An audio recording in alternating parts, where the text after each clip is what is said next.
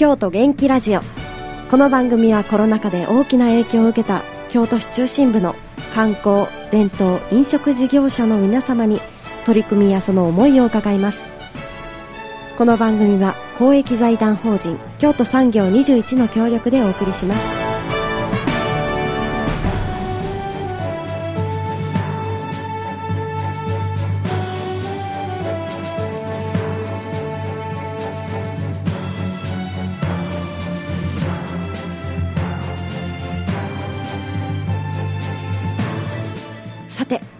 今月6月のテーマは飲食です。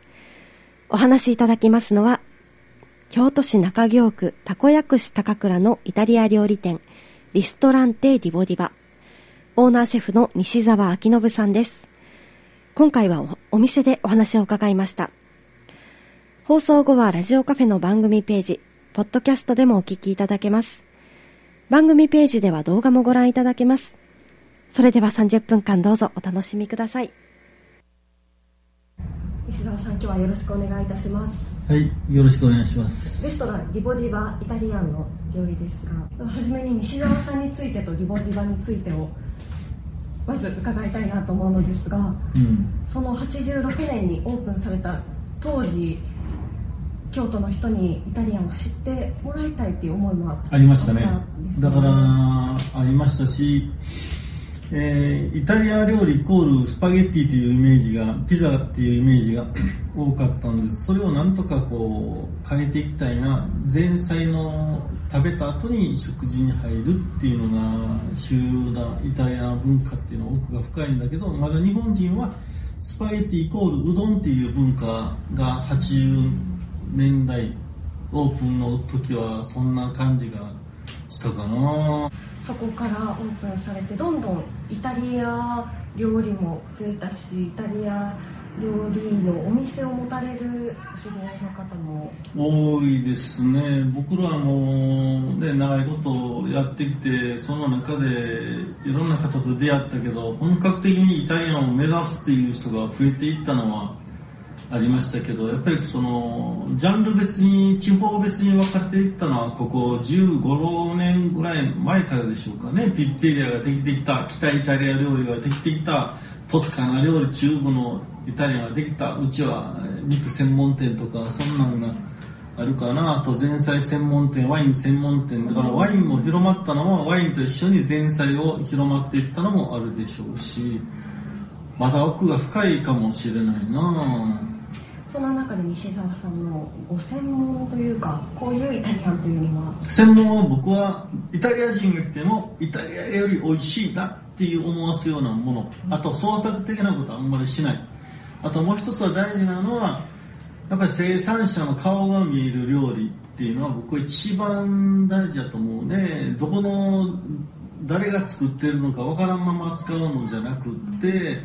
たった一つのトマトたった一つのアスパラ、えーそういうのがまあ見えるところ。だから自分でみあの足を運んで、えー和歌山のトマト農園とか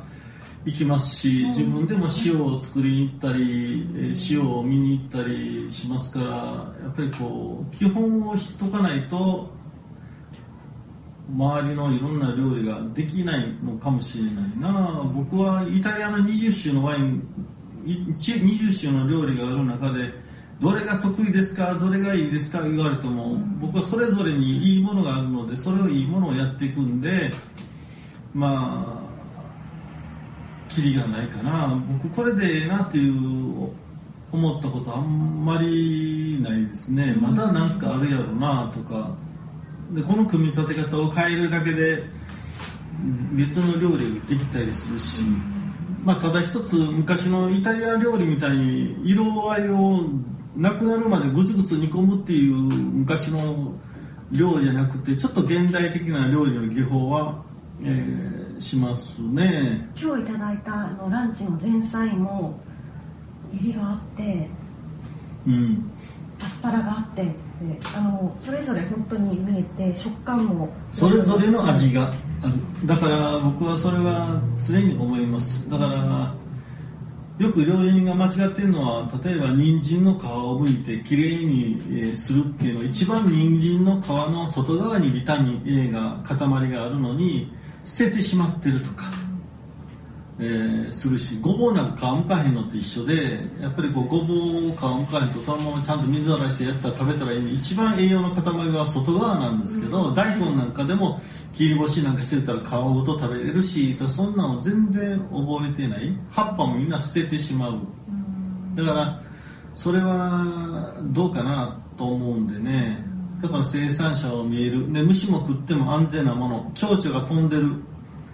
えー畑は絶対に無農薬が結構多いし原農薬が多いのでそういうのは極力生産者の見える畑で行きますね。そこには大体ね蝶々が飛んでたらねモグラもいるしミミズもいるし勝手にね土地を耕してくれてるから空気が入るからいい野菜ができるの。当たり前。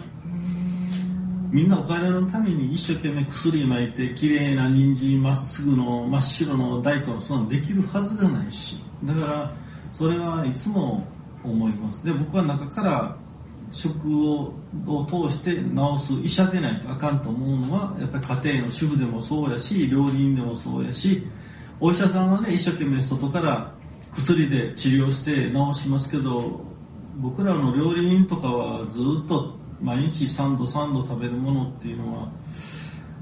やっぱり中から治す医者でないとあかんなと思うのがずっと昔から持ってるのでそれは思いますね。でも役者の方々とかもそういうのも地下のワインセラー案内したようにやっぱり美味しいものを食べて元気をつけよう彼らには定年退職がないので僕らも定年退職ないからいつまでも元気でいたいなと思うから絶対にそういうのは思いますね。やっぱり薬とか使ってたらそこには虫はつかないし野菜でも何日も何日も持つっていうのはそれはおかしなことで。だから料理を大事にしながら食材を大事にしてない人は人にも大事にを大事にしない人を大事にしない。だからいつもそう思う。でやっぱり嫌なことがあっても美味しいものを食べたらなんかあ明日頑張ろうっていう思うのと一緒でやっぱりこう嫌なことがあってミッシーがまずかったらなんじゃからと思うのはそんなん嫌やし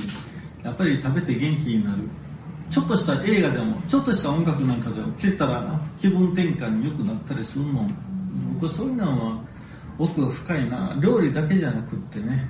このコロナ禍でそういったこうある種楽しみというか気分転換というか人の生活がすごく狭まったなと思うんです。そうですね。でもうどこも影響ないところなんてないとは思うんですけど特にリボリバさんの周りそうですね。やっぱりね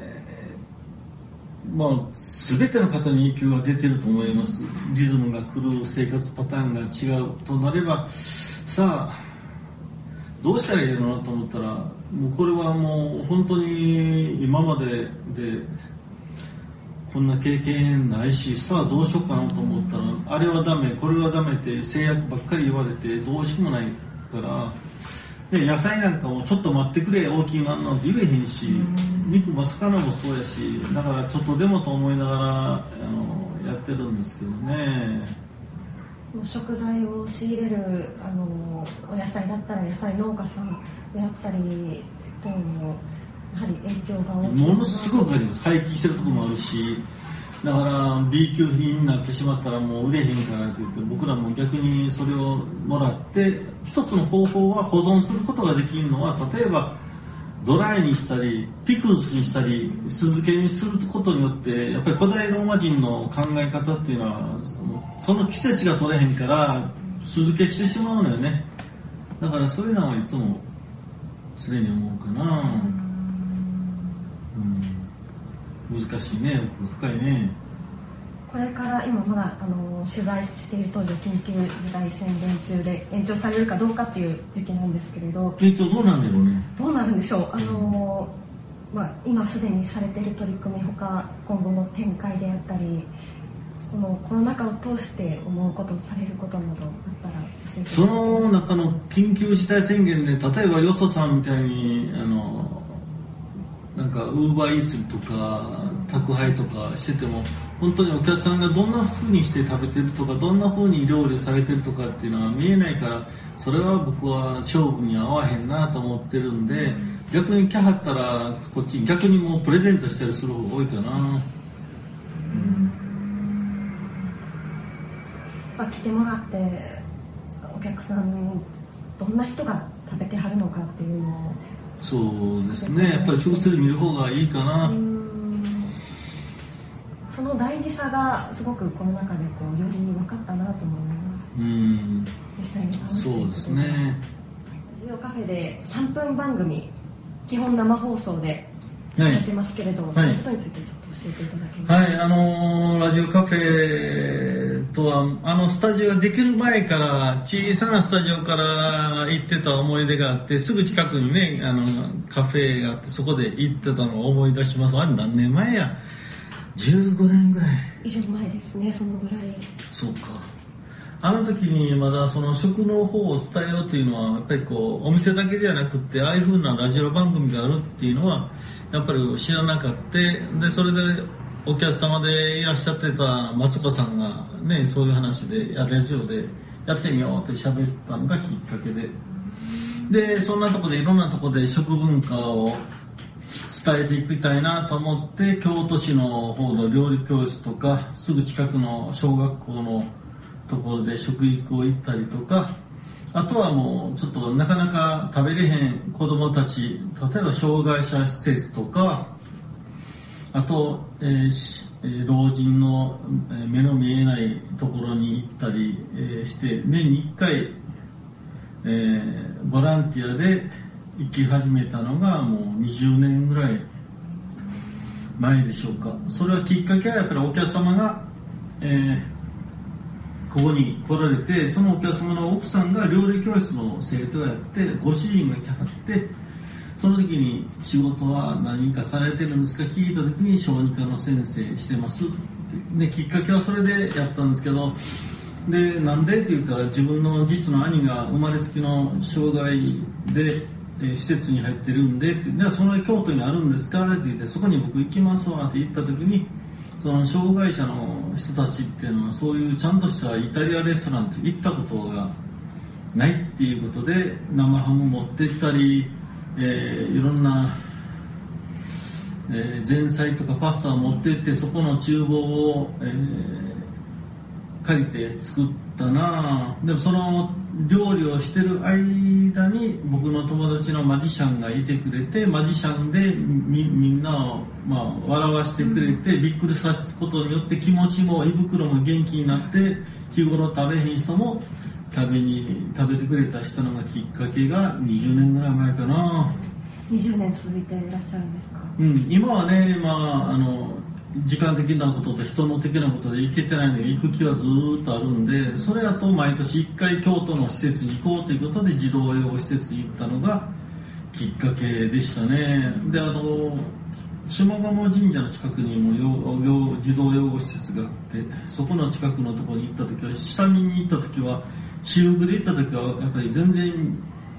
知らん顔のおっちゃんが来てたらみんな壁にちょっと一歩二歩と引くのよね。何か怖いと思って体も大きいし。でその料理を作りに行った時に料理の作りしやと思って最後腕ブランコしてくれやら何やかんやと今日からやっぱりそういう食っていうのはすごいなと思うね。ラジオでも3分間であのみんなが家でできる料理を教えてくださってるんでそう、ね、そういった活動を通して何か変化ありましたか？だからねちょっとでも聞いていただければでいろんなゲストもあそこにスタジオに来てもらったりしてていろんなことを伝えていって食の大切さと季節のものとか、えー、伝えていくことによってちょっとはね皆さんに伝わっていければいいかなというのは思いますね。なんか続けてきて続けてきたからこそなんぼやっていうのがあるかな。たかがラジオだけじゃなくてやっぱりその言葉を通して誰かが聞いてくれたらどっかで耳に入ってると思うし小さい頃っていうのはあーっと怒った怒られたことってのは覚えていくのと一緒でやっぱり耳に入っていくことによって食の大切さっていうのは散々言うてることもあるしそういうのもどっかに覚えてくれたらいいなと思いますね。ラジオカフェっていうのはああいうふうにやってるのは多分日本ではあんなふうに少ないと思うんでああいうふうにこう続け続けていって他のね例えば中華やらフランフレンチやらという人も喋ったら世界の料理のなんかあセミナーがあってもええのかなと思うしもっとイベントをすればええのになと思う。本当ですね。京都に世界中の料理に携わってる方が。あそこもそこテナント空いてるからさなんかあそこでこうなんかイベントをするとか例えば京都市の市市の前でなんかイベントするとかさ発信されたら面白いなと思うけど僕らでもイタリア料理研究会っていうのをやってたけどなかなかその準備がかかるんでそれはねみんな例えばそういう農家のコロナなんかでその B 級品のなんか特売コーナーみたいなの作ったいたいのになと思うわ。うん。何かそういうこうちょっつした思いっていうのもどんどんラジオで発信することで何かの耳にとどまって実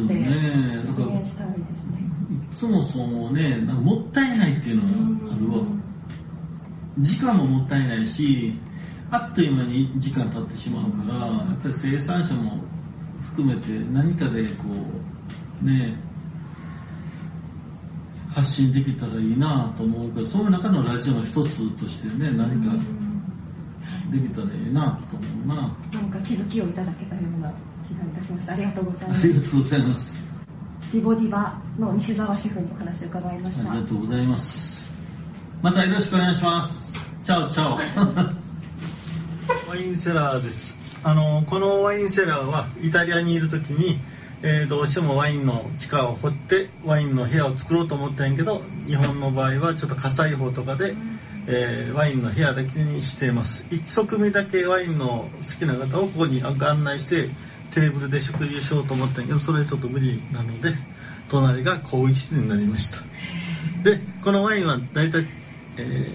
ー、温度が大体1 5 6度湿度が70%それでワインが保ってる状態です。で砂利に水を打って月1回だけ湿度を、えー、70%ぐらいに、えー、保ってますなので、えー、日本の場合はいいワインでも立てておくと、えー、コルクが乾燥してしまうので大体もう3年ぐらいでアウトになります。必ず寝かしておいてコルクを湿らしておくっていうのが鉄則です。どのぐらいのワインの種類が？えっとイタリアの20種のワイン全て揃ってます。白ワインと、えー、スパークリングワインは2階にちょっと冷やしめにしてます。ここはほとんど赤ワインの、えー、熟成室です。約2500本ぐらい全部合わせてあります。なので、えー、古いワインは60年代からえー、あるワインが1本とか2本とかある。その時のヴィンテージのワインは25年以上経っているのでワインセラーでも置いてても博打になります。コルクがポロポロになってますので、えー、その時はそのお店の管理状態になります。この温度と湿度が、えー、フルーツとか野菜に適温適質で、えー、しまってあります。でここは、えーね、ディーボディは役者の方々がみんな30周年いてくれてみんな仕事終わってからここで野菜とかワインを飲みながらゆっくりとホッとする時間がここのキープボトルにあります。名だたる方のお名前が書いてあります、ね、そうですね。まあみんな仲良しなんですけど。でまあ友達の岡井久美子さんもちょっと見送ったし残念やけど京都が好きで野菜が好きで。それぞれ筆記が違うのはもしかして皆さんのご自身のお名前。自分で書いて小林彩子が自分でサインしてるなんか変な書いてるし 柴田理恵もそうやし。はい。まああのやっぱりね食べることは大事ですからね。やっぱりこうみんな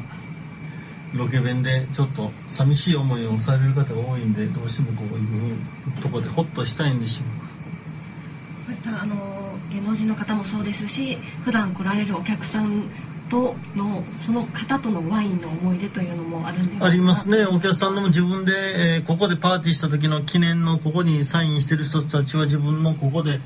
えー、パーティーした時に生まれ年のやつを私がプレゼントしたりするのもここで出会って、え、結婚した人もいるしお見合いして初めてのデートがここの方もいるしそういうのはやっぱり34年やってきて多いですね。逆にあの方はどうやったかなと思う時もあったらやっぱり見送ったとかあるし時代の流れですかね。でもやっぱり美味しい料理を食べてると心も体も元気になって幸せになって僕そういうのがええのかもしれませんね。なのでそういうのはねちょっと気をつけながら毎日ワインはやっぱり拭き掃除したりしてますけどね。時々掃除してたら割れてる時あるしもうショックやけど。まあ、イタリアのユーロのなる前リラの頃から買い付けてるワインが多いので大体80年前後のワインが多いです、目利きをされて選ばれるんですですね。やっぱりこうイタリアの有名どころのワインこ例えばこれはブルネロ・デ・モンタルチーノというワインはトスカーナのモンタルチーノ村のとこのワインでよく、えー、昔の貴族とか皇室が食事会する時に出すワインがこのブルネロ・デ・モンタルチーノというワインはえー、最初から最後まで邪魔をしない肉でも魚でも前菜でも OK なワインがブルネロ・デモンタルチーノでっぱり1時間後2時間後に開けた時のワインの味味と最初と味とだいぶ開きがあってもうすぐこうまあ奥の深いワインです。こっちはバローロ・バルバレスコ北イタリアのトリノオリンピックにあったところら辺のワインでこれはあのー、ちょっと重たいチーズとか肉料理とかに合う北イタリアのところのワインです。バルバレスコバローロこの辺も90年後の前後のワインが揃ってます。こっちはトスカーナフェレンツェイタリアの中心のワインで、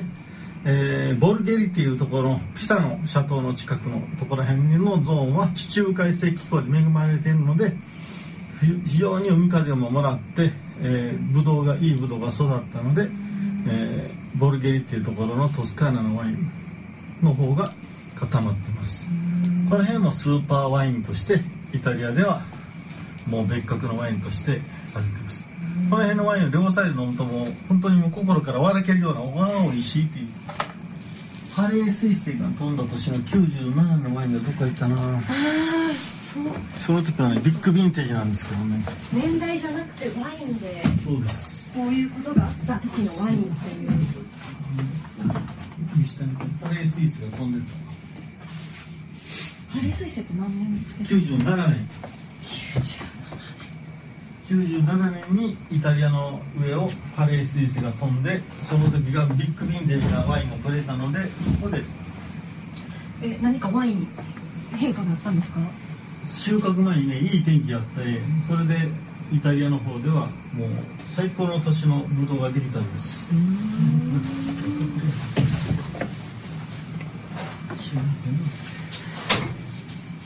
あこれですね。これが例えば珍しいのはブルナル・モンタルチーノの97年。ここにハレー彗星書いてます。これ97年のもう最後の一本なんですけどこれハレー彗星が書いてあって97年っていうのは最高の年です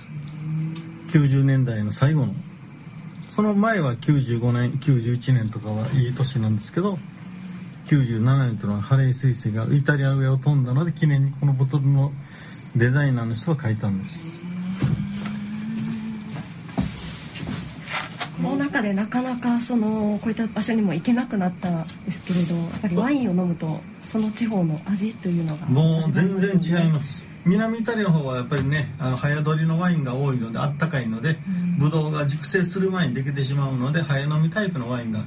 多いんですけどトスカナの方は寒暖が多いので非常にあのゆっくりと育っていくワインがこの辺のボルゲリのワイン逆に、えー、生ハムとかパルマチーズパルマのチーズ取れるところは温度が寒いのでいいブドウが育ちにくいのでちょっと微発泡のランブルスコというワインとかそういうのが多いですね。例えば北北のドイツとかスイスとかちょっとこう甘みの強い糖度の、えー、ちょっと糖度を加糖したりするワインも多いですね。発酵しにくいので。緊急事態宣言中はあのお酒の提供がそうですね。ということで、はい、皆さんにどうやってこうワインを楽しんでもらったらいいでしょう？それはもう楽しむためには緊急事態取れないと無理やもんな。それしないとね飲んでたらなんか言われるもんしね。僕ら料理のワインとかねもうどうしても使うけどさ、はい、お客さんには出さないし残ってるもん僕ら飲むだけ。例えばデザートとかも使うしね赤ワインとかもだからうんまあワインがお酒の提供っていうのはもうちょっと考えないとどうかなと思うよな。やっぱりその一生懸命やってるところはやっぱりもうちょっとこう幅を広げてあげないとね。難しい。こん。なことになると思わなかったからね。ここまでお送りしました京都元気ラジオ。今月は飲食をテーマにイタリア料理店リストランテ・ディボディバオーナーシェフの西澤明信さんにお話を伺いました。来月7月は観光をテーマにお送りいたします。どうぞお楽しみに。この番組は公益財団法人京都産業21の協力でお送りしました。